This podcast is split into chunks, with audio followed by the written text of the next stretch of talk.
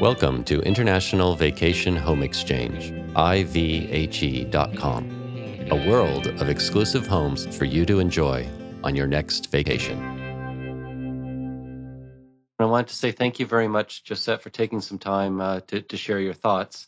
Um, maybe just to start off with, just a tiny bit about yourself, and uh, either you know where you live permanently, and share something interesting about your uh, vacation home in the British Virgin Islands. Okay. I, I live permanently in Washington D.C. Nice. It's it's it's fantastic, particularly for tourists.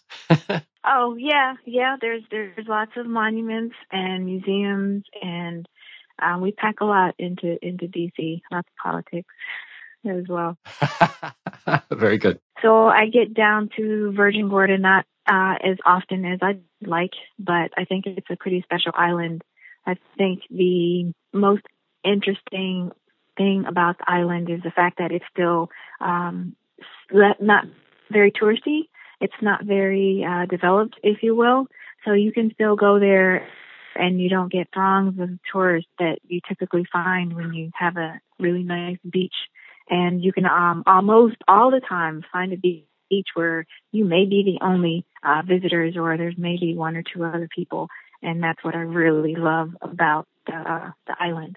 Wow, sounds like you got a little bit of best of both worlds. Uh, someplace really buzzing like Washington D.C., and then someplace to just relax and enjoy nature and, and your own thoughts uh, in the British Virgin Islands. Right, exactly. I mean, there's there's there's not a lot of people. I mean, it used to be that you'd walk down the street and you might see a stray animal or two. Um, there's still chickens running around, you know, that kind of thing. And I find that nice. It's not a vacation that everyone would enjoy, but I like it. Oh, that's perfect when you're not going to your your location in um, British Virgin Islands, how do you decide where where to go? Do you uh, spin a globe and see where your finger lands, or do you uh, do you have another process? Right now, my process actually involves my boyfriend. So he has a lot of places on his list to travel to. Uh, I've traveled quite a bit in my lifetime and I do actually have, a pending trip to London coming up. Oh, fantastic. I have a request in to actually a couple of um, IVHE properties. Hopefully, one of them will get back with me and I'll be able to do an exchange, um, a credit exchange. And we're off to Europe. And we have a one way ticket right now. So we'll see, you know, where we end up. Hey, um, when you go on vacation, is there something that you just can't leave at home? You know, some unique item that you always bring on your vacations?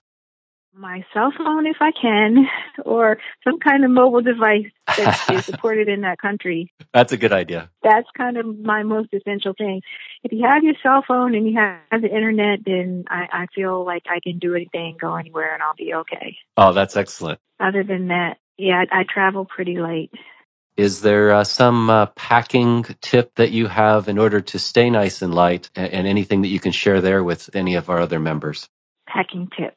So, my great aunt taught me how to pack, and what she essentially taught me was that you need to roll your clothes. So, if you have clothes that are more rollable than others, fabulous, pack those. But what you do is you roll them really tight into like a, a log and then they stack better in your suitcase and you can actually roll them um, depending on how you fold it and you can arrange things easier and you get more in a suitcase when you roll. Wow that's a great idea I love it. You know, I've seen other people do that, but I've never done it myself. I'm I'm going to try that next time. Thank you very much. I, yeah, that's really good. That's uh, that's really good. And uh, I'm probably thinking maybe you don't do this since you you do you have traveled a lot. But is there any little snack or or food from back home that you like taking with you while you're on vacation? I do like to take like a thing of um, nuts and dried fruit uh, for me, that's the best kind of snack. Low sugar, nothing salted, and it kind of keeps me going when there's no place around to find some food, which, you know, occasionally you might find yourself. so, um, yeah, I always carry in my purse nuts, seeds, dried fruit. Oh, excellent, excellent. Wow, that, it sounds like uh, you're a good person to travel with. You've got a good little emergency, uh, little emergency fund there too. Yeah. I like that. What about what's what's something unique that you might have tasted while on vacation somewhere? Anything stick out in your mind in your memories and you said, "Oh, Wow, that that was very unique. It might have been unique in a great way, or maybe it was unique in a maybe a regrettable way. Let's see. Uh, when I was in Cameroon, I had uh, porcupine. Wow. And that's probably, yeah, and well, it wasn't one of those good wows. It was kind of a bad wow. I don't know if that was because of the preparation or not, but I, I didn't enjoy it at all. Huh. How did you come about trying it? I mean, that's quite adventurous. I'm, I'm, I'm assuming it wasn't on skewers. Oh, no. We were over um someone's home. We were at someone's home. And as a guest, you know, I didn't want to be rude or anything, and I wanted to at least try it. Uh-oh. So I, I did, and um, no, I didn't enjoy it. But as a guest, when you travel, typically you don't want to refuse, you know, food that's offered. Uh, so that's how that came about. Wow. Okay. Yeah. No, you're absolutely right. I mean, food is so important to all of us in our different cultures, and and just trying something makes a big difference. Certainly, if you're at somebody's home and you're you're a guest. Oh, that's an excellent story. Well, thank you very much. I hope the next um, unique thing that you taste is uh, on the other end of the spectrum.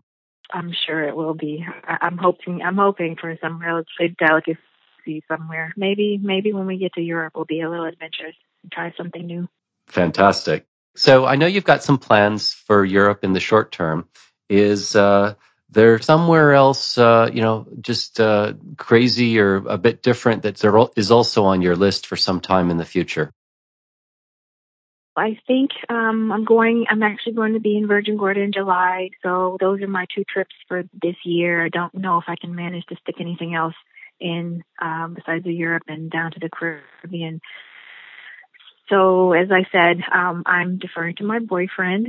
Uh, like I said, he hasn't traveled much, so I'm going to let him uh, pick his spots. I think he wants to go to uh, South America. Nice. Hey, if we look to the future, and um, if you think that there's going to be any changes to travel, you know, like either longer stays or maybe even shorter stays or more home visits, like what we do with uh, IVHE, or um, is there going to be more inclusive things or less inclusive, or or maybe even interplanetary? We keep hearing now about these trips to Mars and all this other good stuff. What do you think the future of travel is going to look like? Based on my own experience and uh, my friends and family, the trend that we have noticed obviously is more of the uh, staying in a home, either a room or an entire home, the kind of model that you all have, um, similar to like, you know, Airbnb is very popular right now. Um, but that's been trending for a while. Uh, and one of the things that my boyfriend and I talk about is uh, we'd like to go some places, and you always want to make sure that obviously it's a safe place to go. And I think if you continue with that model where you go somewhere where you are with someone who lives there, then I think that's always a bonus and it's always advantageous to have somebody local and they can steer you away from some things that may or may not be harmful and you have kind of like your own local guide sometimes. So I like that aspect of traveling where you're not going to a hotel and you're a tourist and you don't know anybody and you don't know where to go and what to do. There's actually someone there. You have some kind of connection to the place where you're traveling to. That's great. So, however that manifests itself, to have somebody on the other end. I like that. I like that a lot. That's uh, that that's very very very well put, and and that's something that's uh, yeah, I think it's quite enjoyable for all of us. There's both the the safety side of it, but there's also the I don't know the shortcut of knowing what to see and do as well, right? Yes, exactly. Excellent. Well, that that is really good. You know, it's been great asking you a few of these questions, Josette, and I really appreciate uh, your time and I appreciate your your your comments and some of your ideas. Thank you for listening to International Vacation Home Exchange. If you are new to home exchange and home swapping, please visit ivhe.com to download a free home exchange guide full of useful hints and tips. Wishing you a great vacation.